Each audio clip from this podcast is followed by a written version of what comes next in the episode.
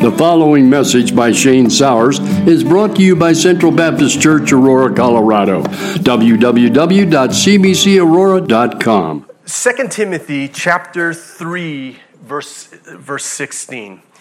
Um, when Christian Herter was governor of Massachusetts, he was running hard for a second term in office. One day, after a busy morning chasing votes, he didn't have a lunch, he arrived at a church barbecue. It was late in the afternoon, and Herter was famished.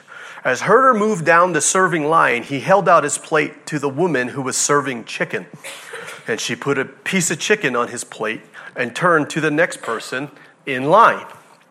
Uh, excuse me, uh, Governor Herter said, do you mind if I have another piece of chicken? Sorry, the woman told him. I'm supposed to give one piece of chicken to each person. Uh, but I'm starving, the governor said. Sorry, the woman said again, but only one per customer. Governor Herter was a modest and unassuming man, but he decided that this time he was going to throw a little weight around. Do you know who I am? He said. I am the governor of this state. Do you know who I am? The woman said. I'm the lady in charge of the chicken. Move along, mister.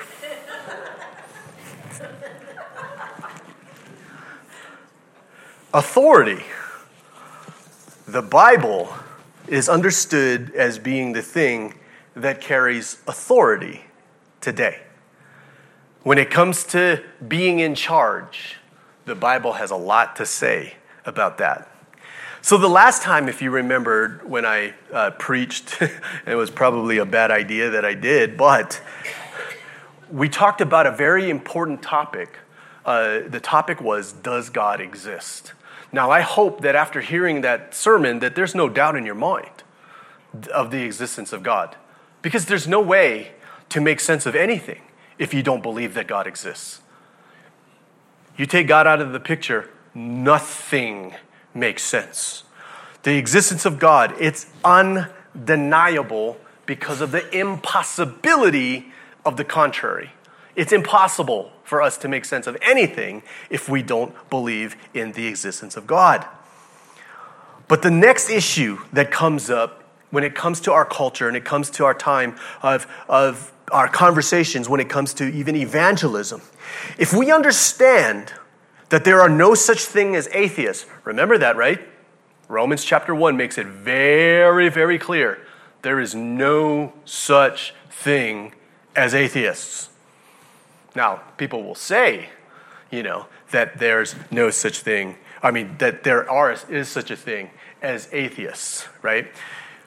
But the Bible makes it very clear that God, so for what can be known about God, not all of it, but what can be known about God, God has showed it to us so much so and in such a way that nobody is going to have an excuse.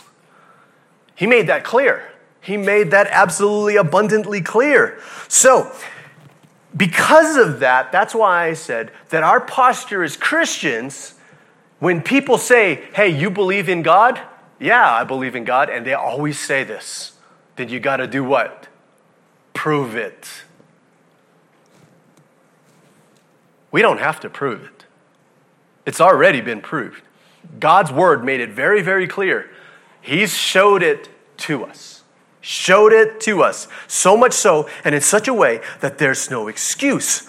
So if we don't provide proof to demonstrate God's existence, what is our offensive? What is it that we're supposed to do? Again, we follow Scripture. And what does Scripture tell us to do? Scripture doesn't really give us the mandate for us to demonstrate and to prove the existence of God. What Scripture tells us to do is we are supposed to destroy arguments that lift itself up against the knowledge of Christ. We, as Christians, are mandated to tear these arguments down. Anything that's trying to lift itself up against the knowledge of Christ, we're supposed to tear those things down. So we destroy these arguments.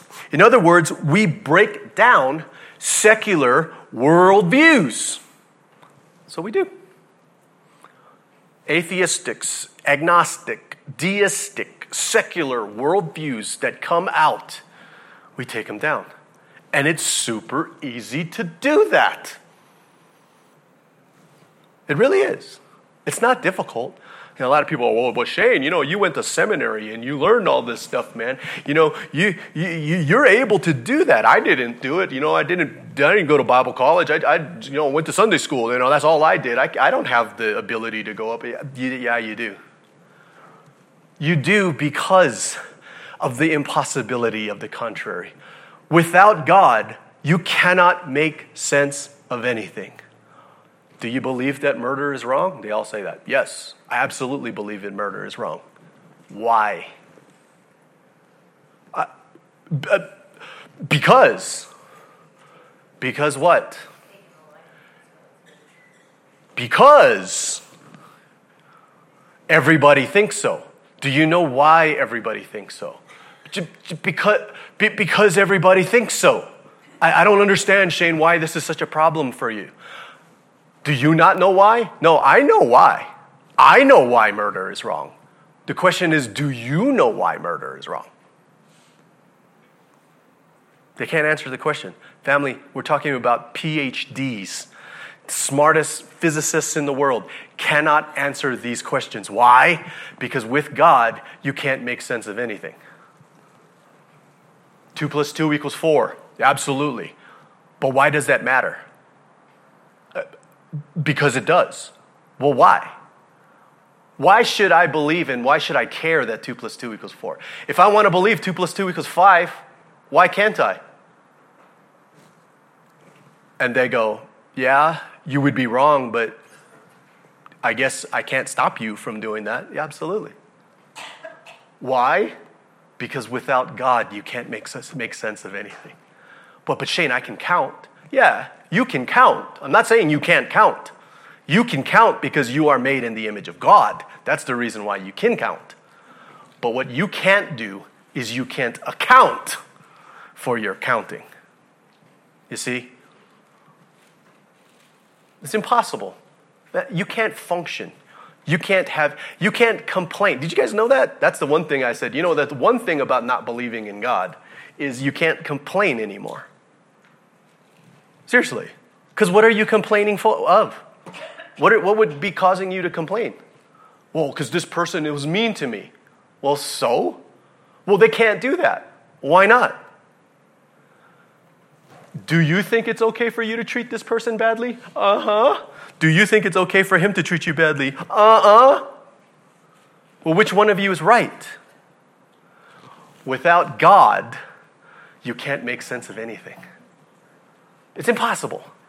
So, all of that, sum up the, the, what I talked about the last time. So we destroy arguments. We show the weakness of atheism, right? We show weakness of atheism because we already talked about this very important thing, right? If you are an atheist, there is something that you actually have to assume before you can be an atheist. Do you know what that is? If you're going to be a-theist, you first have to assume what? That there is a God. It, it just, you see what I'm saying? It just falls apart immediately. You have to assume that there is a God before you can say that there is no God.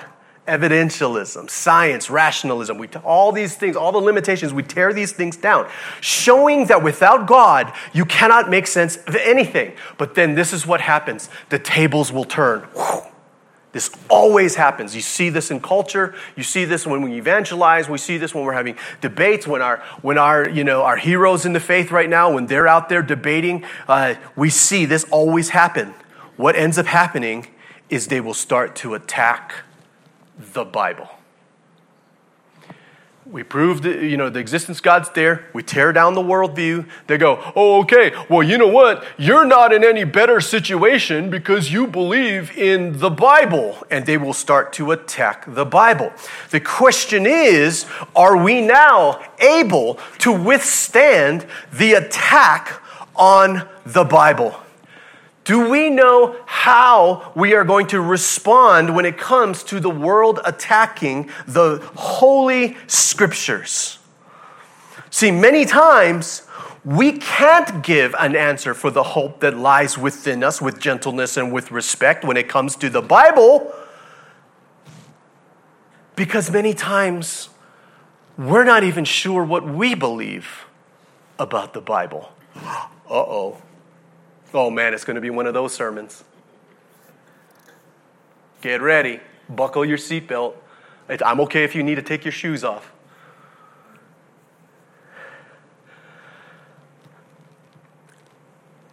We're not even sure what we think when it comes to the Bible. Is it really God's word? Because I've been hearing even preachers in our culture today telling people that the Bible is just a compilation of letters that were written by men from their own minds. It's just a book that was written by men, just like any other.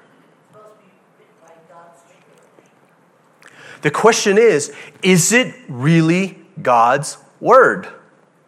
I watched the I watched the History Channel, and I'm watching all these P H Ds from all these prestigious universities convincing everybody that the Bible is just full of myths and legends. You get this all the time. It's just myths, just stories, you know. Just you, you know, you know, Shane, that there are books that are older than even the time of Abraham that had flood stories, and you know those are all myths and those are all legends, and and, and it's the same tired argument that comes like the Epic of Gilgamesh, and and you know they have a flood story, and so Noah copied from them, so it was just a bunch of myths and stories that they just keep copying, and these P H Ds are ramming this stuff down everybody's throats, and because they're P H Ds from prestigious universities, we're supposed to take this serious. When the Bible is the only flood story that actually sounds and reads like a historic document. You know, the Bible doesn't have, Noah's account doesn't have ish, things where Gilgamesh is having to put food on a rock so that he can watch all the gods and the angels come down and descend upon it like bees and flies and start to eat the food because they've been starving to death. Noah's account is reads like a historic account. You know, oh, but Shane, you, all the stuff, and one of the things that they hammer is they're just like, nobody rose from the grave. That's just the myth. That's just legends. And so what happens is there's an event that happens, and over, you know, hundreds of years, fifty to one hundred years, it all gets embellished, and all these huge things, they make Jesus out to be bigger and better than he is, even to the point where they're actually telling people now that he rose from the dead. It's an absolute travesty that this happens. It's all myths. It's all legends. We shouldn't believe that the Bible It has anything to do with God's word. It's just a bunch of stories and all that stuff. So the thing that's funny is, um, the thing that's funny is, did you guys know that in First Corinthians chapter fifteen, do you know that passage of scripture that I that I, I believe I have quoted every single sermon that that I have preached here at Central Baptist Church? It goes something like this: Jesus died for our sins according to the scriptures. And he was buried, and he was raised according to the scriptures. Did you guys know that that's actually Paul quoting a creedal formulation that was formulated by the church? It wasn't something that he just came up with. He was quoting a creed that had been f- flowing about uh, in the in the world at the time. And you know what's amazing is that all, uh, virtually all, of the biblical scholars that date that creed. They were just like, well, this creed that Paul was, you got to remember, right, in First Corinthians, it was about A D fifty. So if we say Christ died, let's say Christ died A D thirty-three. Okay, that's the standard date, right? A D thirty-three. A D fifty, A D fifty-one is when they were talking about Paul possibly wrote First Corinthians. Right? So we're talking less than twenty years. But here's what the amazing thing is, is that creedal formulation that Paul quoted, that that quote, that all the, the biblical, most all the biblical scholars will date that at A D thirty-five.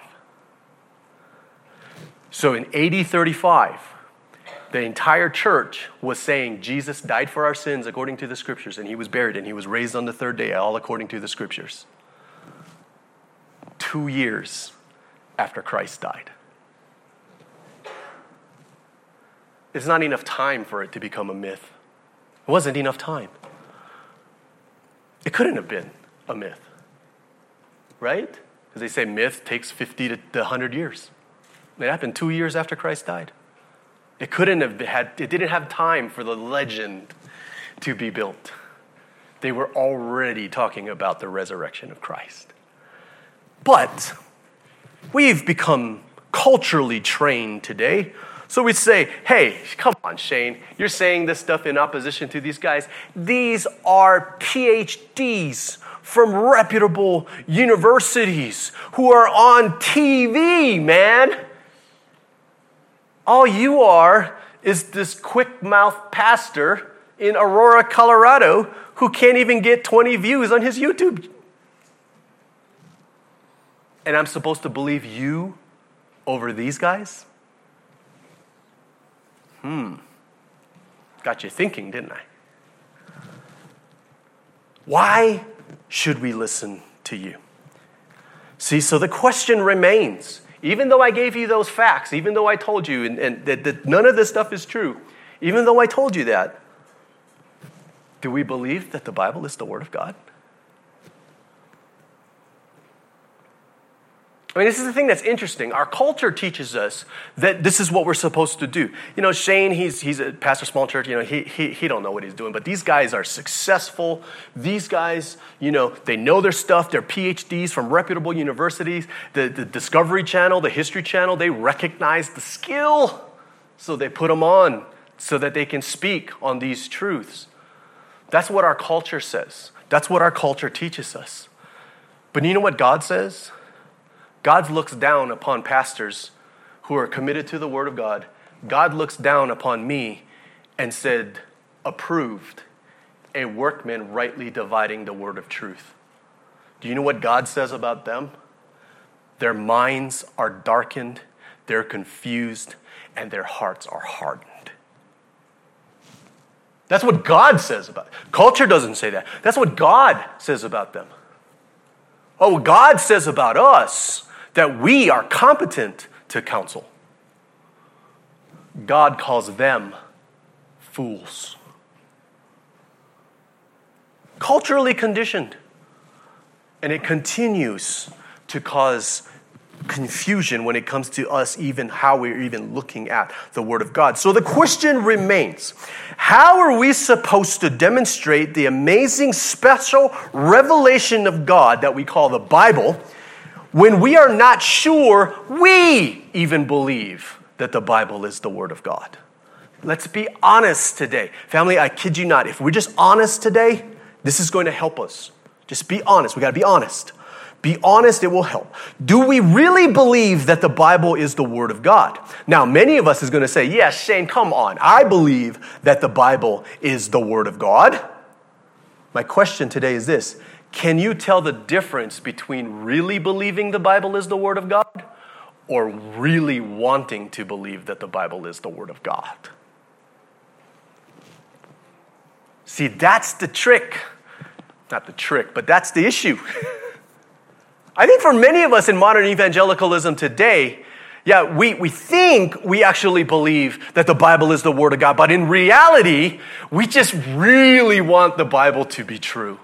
I'm not so sure that it actually is the Word of God, but I really want to believe it. And we go home and we just force, you gotta believe it, you gotta believe it, you just gotta believe it. And we try to force ourselves to believe that the Bible is the Word of God, but deep down inside, we may not be too sure. I, I'm just not sure, Shane, if I really, if you, if you ask me honestly, I guess I'm not sure. But I really want to believe that everything in the Bible is true. I really want to believe that. And then we ask the question, well, where is our hope? We say today that we've got hope. What are we putting our hope? What are we putting our trust in? Is our hope in money? Is our hope in technology? Is our hope in our government today? Is our hope in success? Is our hope in successful people? Or is our hope in the Scriptures, like we read in Psalm one nineteen, verse forty-three, Psalm one nineteen, verse forty-three, never take your word of truth from my mouth, for I have put my hope in your laws. You know, recently, recently, it's it's, it's amazing. Recently, you know, we've been dealing with the whole um, uh, the revival. You know, the revival that was going on in what's what's the state? Kentucky? Yeah, was it Kentucky? No. Yeah. Yes, it was in Kentucky. Okay. The, you know, you guys know which one? The Asbury Revival. Is it the Asbury Revival? Yeah. yeah okay. You know, it, all this talk about revival and it just all the, all this kind of stuff. And the thing that I thought was really interesting, you read Psalm one nineteen, and the author writes, revive me by your word. We don't need to go and travel to these places. It's right here. We can be revived by the word of God unless you don't believe it's God's word. Never take your word of truth from my mouth, for I have put my hope in your laws. If this is the case, then you know what, family? If we really put our hope in God's laws, if we really see this as God's word, and we have hidden his words in our heart that we might not sin against him, if this really is the case, then did you know there's no problems for us today? Yeah, this is the setup. This is where I'm going to get you. Then really there's no problems today, is there? Think about it. If you really believed in the promises that God has given, that he promised us grace upon grace upon grace, that he promised to show us mercy, to promise to show us long-suffering, love, compassion, to be our help in times of trouble, to be our firm foundation, then we've already got all we need for life and godliness, don't we? Unless we don't believe that the Bible is God's word. So, what are we really saying to ourselves when we doubt? Do we really believe that God's word is worth more than millions in gold and silver? Because the author of Psalm one nineteen, verse seventy-two, Psalm one nineteen, verse seventy-two, your instructions are more valuable to me than millions in gold and silver. Hmm. Do you think that that's the consensus, that that's the consensus belief in modern evangelicalism today? That we actually believe that the Bible is worth more than millions in gold and silver? What so many of us will do today for a million dollars. You know, people will be like, man, there's not a lot I wouldn't do for a million dollars. All right, that I'll eat this, I'll eat that, whatever. Million bucks? Yeah, there's not a lot I would say no to. What so many of us will do for a million dollars. What so many of us will do for even less than that. But when it comes to the Bible, obviously for many evangelicalism today, evangelicals today, we've got better things to invest in. And we continue to struggle to even read what the God of heaven's armies says is worth more than millions in gold and silver. You know, I'm talking to one of my friends, and, and every single time I talk to him, I ask him, how many times did you go on your phone and check your stocks today? Oh man, it's, he's he's so like he's so into his stocks and everything like that. I mean, he'll check his his T D Ameritrade, his you know his E-trade, all that kind of stuff. He'll check that thing like twenty, thirty times a day. And then I ask the simple question at the end: how many times do you read your Bible today? Uh. uh Well, uh, you know, it, it, Shane, it was just the, a busy day today, but I will tonight. Interesting. Interesting. And the God of heaven's armies says that the Bible the word of God that you have is worth more, way more than anything you got in your T D Ameritrade account. It's worth more. It's more valuable. Now, I know some of us may be coming back here thinking like, whoa, wait a minute, man. This is hard. It's hard for me to grasp. Yeah, it's the, because it's the reality of our culture. The reality is we believe that a million dollars is worth more than the Bible. The Bible is just, you know, that's the thing I read occasionally, and that's the thing that I put on my coffee table to get everybody that visits my house to know that I am not a psycho. I am not crazy. I'm a good person because there's a Bible sitting on my coffee table. What so many of us will do for a million dollars, when it comes to the Bible, it's different. So how in the world are we going to defend something and rest in something that we don't really believe is worth more than a million dollars? So when the culture comes against us, how are we supposed to defend the Scriptures when we don't even know what we think about the Scriptures? Well, you Christians think it's the Word of God. Well, yeah, it is. Can you tell me why? I, I,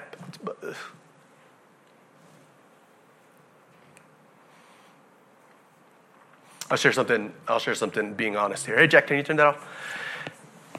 So I did something that was probably a little edgy. Um, I'm having a conversation with this guy on Instagram as we're evangelizing, right? We're still evangelizing. I'm in a conversation, and he he talks about the Bible, and he's just like, you know, I know you're, you know, you're a pastor and all this kind of stuff, and he just goes, your your your your Bible is just messed up.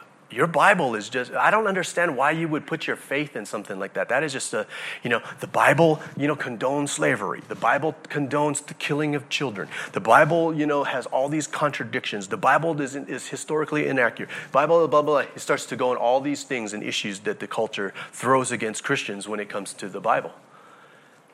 And he goes, so obviously, before you start telling people about the Bible, maybe you should go read the Bible again and check your work. So I got to be honest, that kind of bothered me a little bit. Okay, I'm going to be really honest. That ticked me off. So I said, you know what? I'll bite. I'll bite. I, and I went on. And Instagram is cool because it lets you write, you know, a lot. So I answered every single one of those questions and ended up saying, so the next time, maybe you should do your work and check who it is that you're fooling with before you start accusing me of not knowing. He hasn't responded yet. Probably not going to respond. But you know, the thing is, do you know why people do this? And that was a, another side conversation I had with another person on Instagram. Do you know why people do this? Because people in the world accuse people of that, and they say that about the Bible, and you know what Christians do? Yeah, I don't know. I, you know, I've always wondered about that, you know, I guess, but, you know, I, I'm still going to try to believe that the Bible's the Word of God, but, you know, I don't know why the Bible does this, and I don't know why the Bible says that. I don't know. I know that it's not culturally relevant and all that kind of stuff, and so we just, you know, don't. And then I asked the other guy, I said, yeah, but you know what? He knows I'm a pastor. And you know what he said? I do this too with pastors all the time. The pastors don't even know the answers to these questions. He goes, I think you actually shocked him that you actually knew how to respond to that.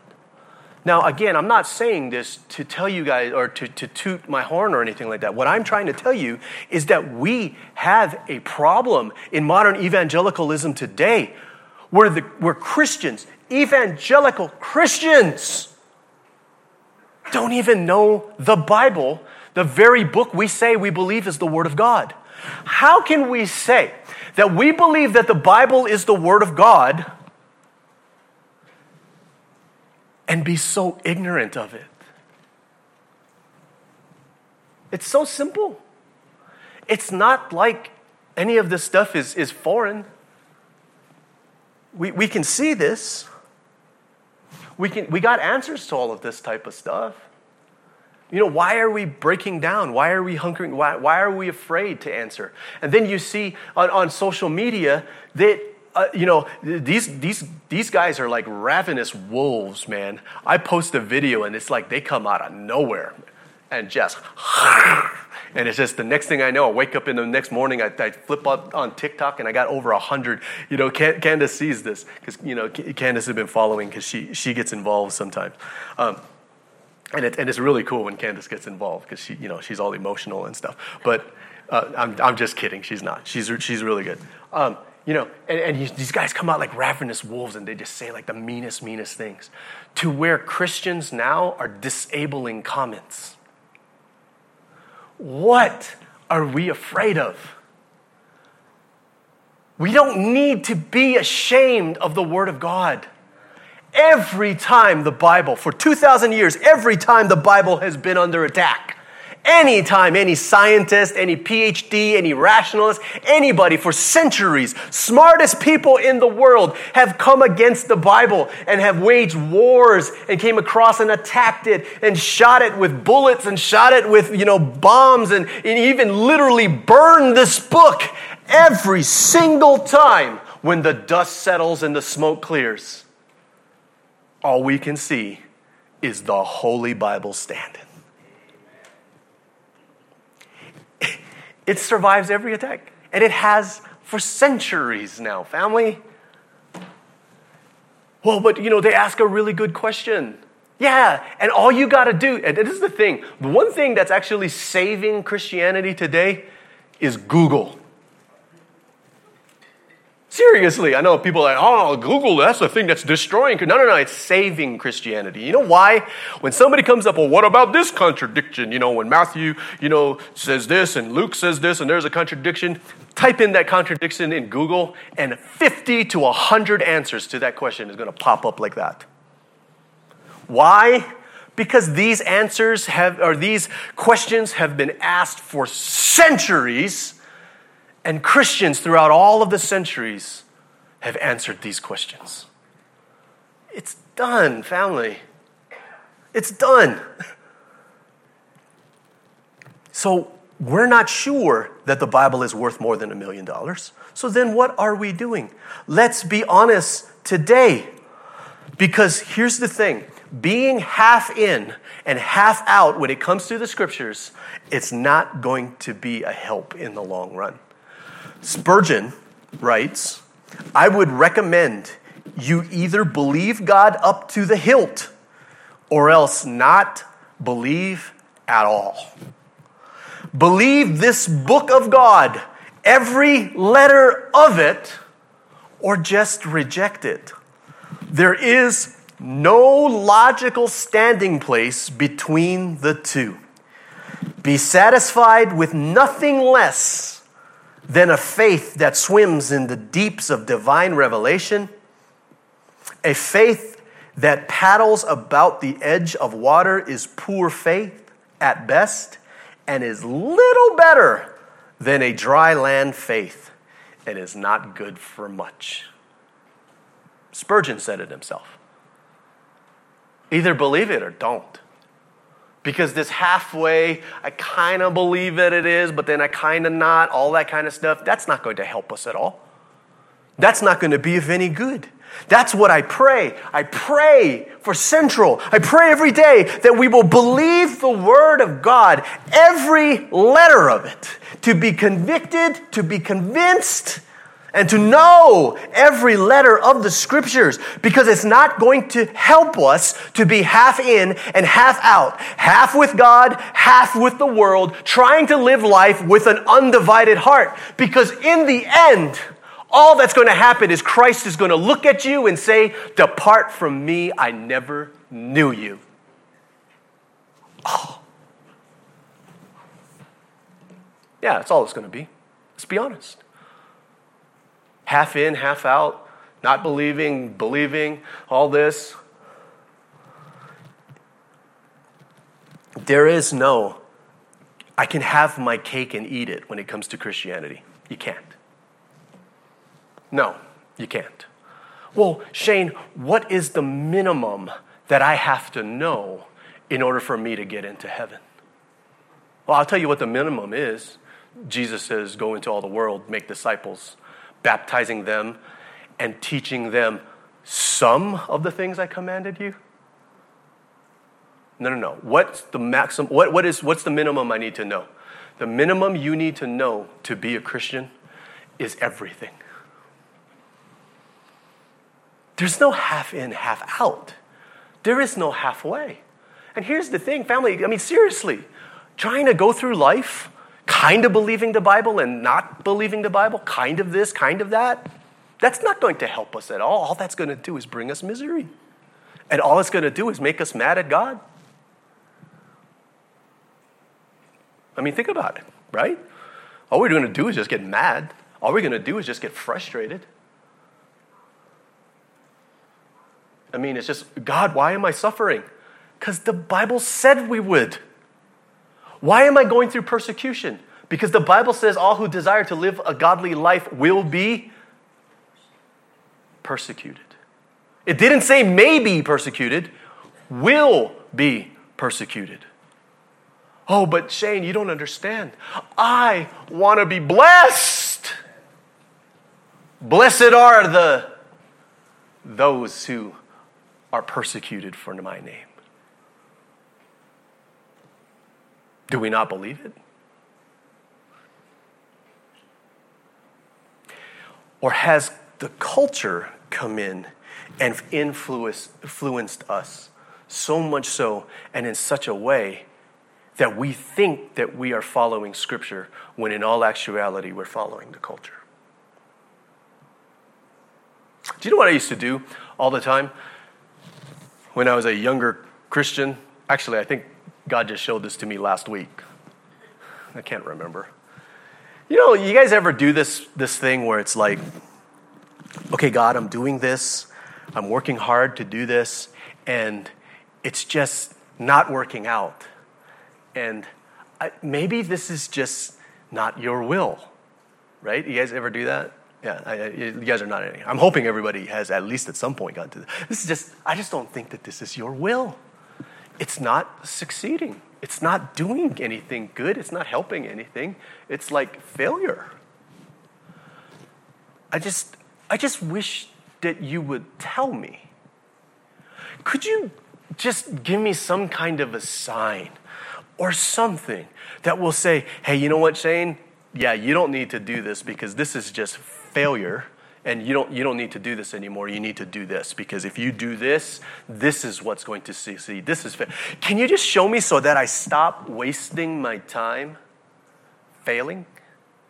You guys ever ever these are these moments, and I have these moments where I'm just like, can you just do that so I can just not I can just not be this way anymore?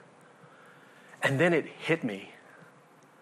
I'm I'm praying, and it hit me, and I just could not believe how much culture continues to inflict and to infect our thinking. Because really what we're saying there, God, culture sees value in success. Therefore, I need you to point me in the direction where I will be able to to fulfill and to have what the culture defines as successful. This is the reason why we people will be like, I just want to know what God's will is for my life. No, what you really want to know is not God's will. What you really want to know is th- what path do you have to take that's going to lead or give you more success. Because if I don't do God's will, if I don't walk my life in God's will, I'm going to fail. Is that how Scripture defines success? When God told Jeremiah that he wanted Jeremiah to preach, what did he tell Jeremiah? Right off the bat, he just made it very clear to Jeremiah. Nobody's going to listen to you. That means every sermon you preach, people are just going to be like, ah, nice job. See you later. Well, are you going to change your ways? No, but it sounded good. Failure. No, no, no. Because as a Christian, the Bible tells us that we are supposed to walk in His will, Whether we see it as failure or success, it does not matter, because in the end, it's not about my success. It's not about my failure. It's about whether God is glorified or not. Can God be glorified in our failures? Yes! Oh, yeah. I mean, if you want to be technical, if you want to be technical, many in our pragmatic society today, many would even say today, that God is a failure.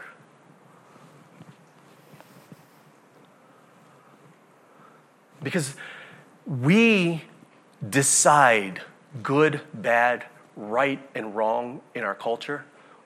It's all decided based on whether it succeeded or whether it failed. That's, that's how we're judging things. Right? Does God want us to evangelize? Yeah.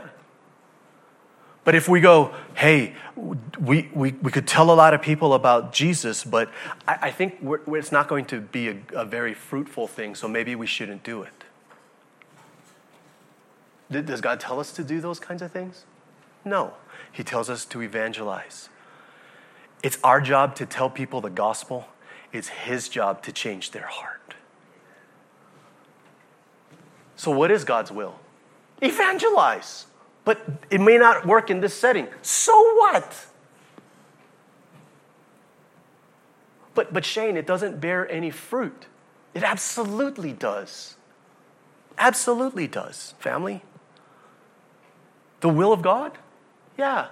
What if these fifteen people need to hear the gospel so that they reject it and store up more condemnation for themselves?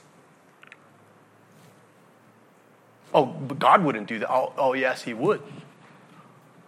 He did that very thing to the Amalekites. Had them store up judgment for themselves so they would finally be judged and he would be glorified.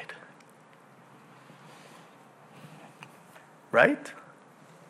I know I know that's the hard part. I know that's the hard part, the part that, that we think that's that's difficult.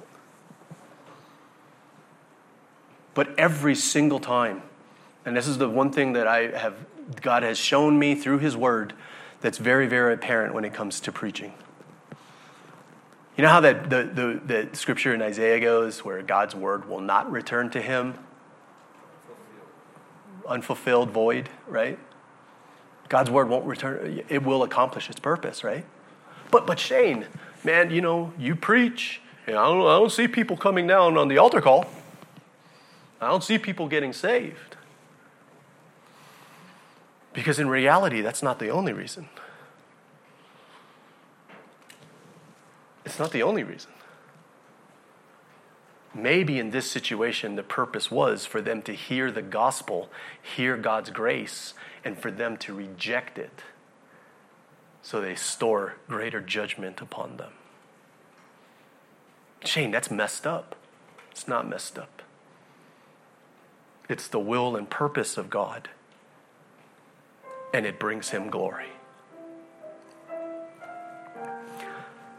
So that's why I say we got to be careful. And we've got, we've got to make sure that we recognize the seriousness of this. The Bible says, my sheep, my sheep will hear my voice. When the stranger comes, they're not going to follow the stranger. That voice is not familiar to them. My sheep hear my voice. They're not going to follow the voice of a stranger.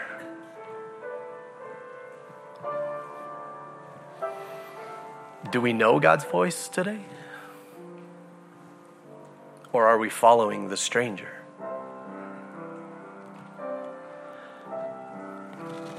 The reason why we struggle with the Word of God. The Word of God is truth. The Word of God is our light. Right? Thy Word is a lamp unto my feet The Word is a light.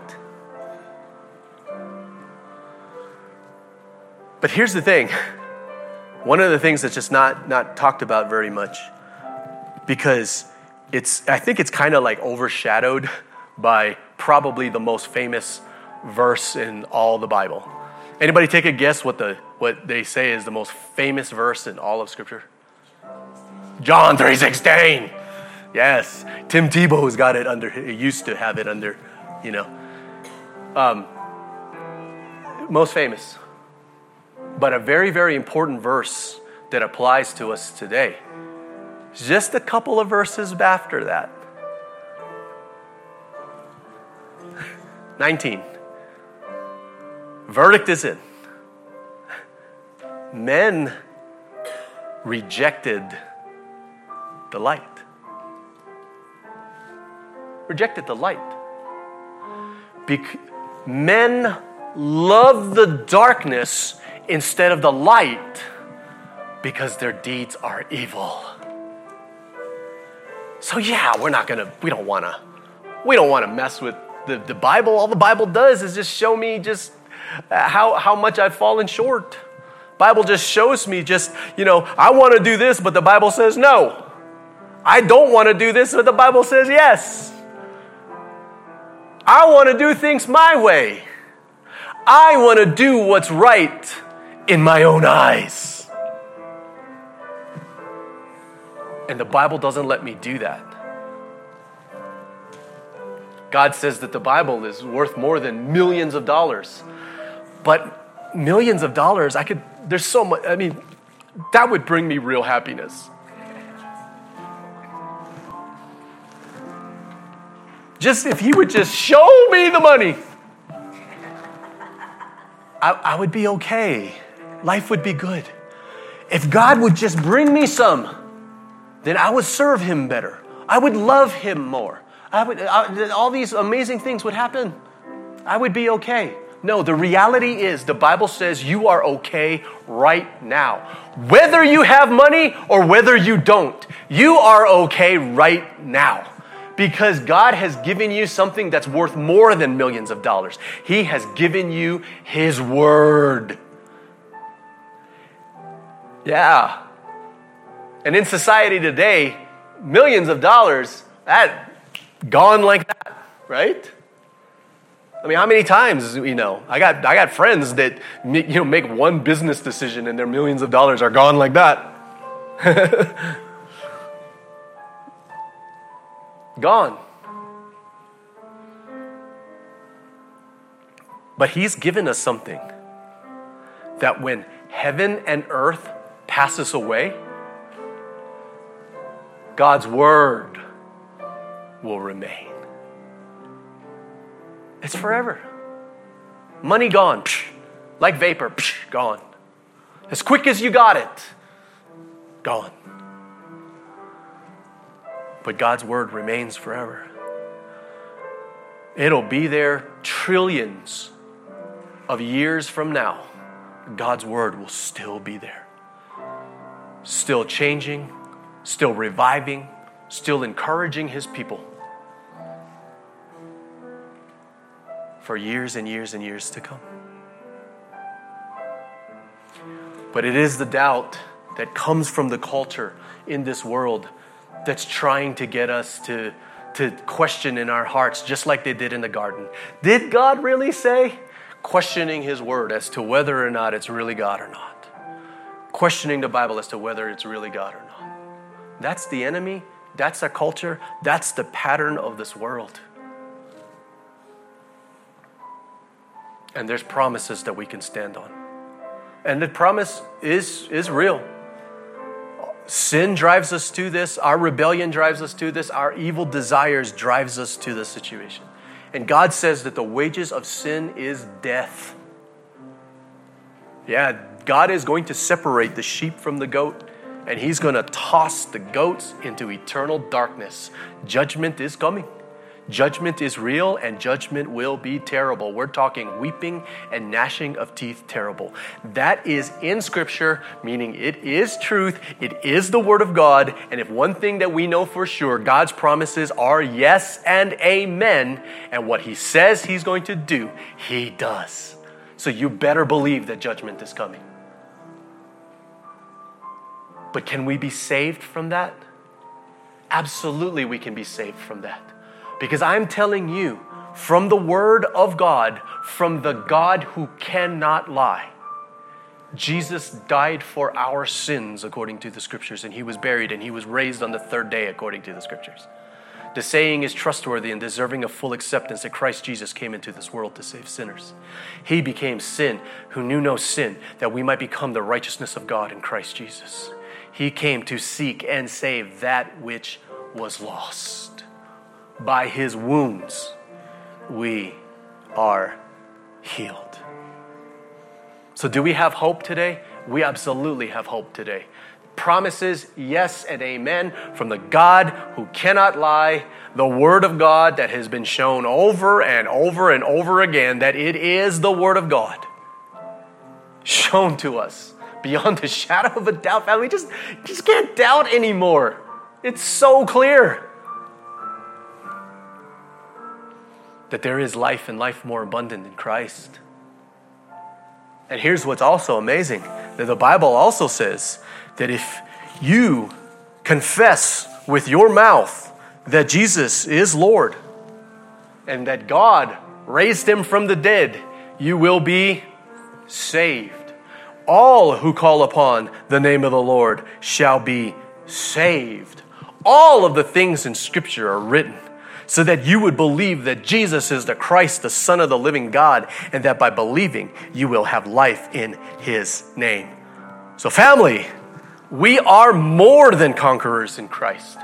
Did you know that the Bible says that you are a co-heir with Christ? Meaning, if you are a co-heir with Christ and a child of God, that makes you a king and a queen of the kingdom of heaven. We have life and life more abundant in Christ. We've received grace upon grace. We are His royal priesthood. We are His holy nation. We are justified and sanctified. Children of the living God, family, we are friends of God. And that should bring us hope. Unless you don't believe the Bible is the Word of God. Let's pray. Thank you for listening. And may the Lord bless you and keep you. For more information about Central Baptist Church, go to w w w dot c b c aurora dot com.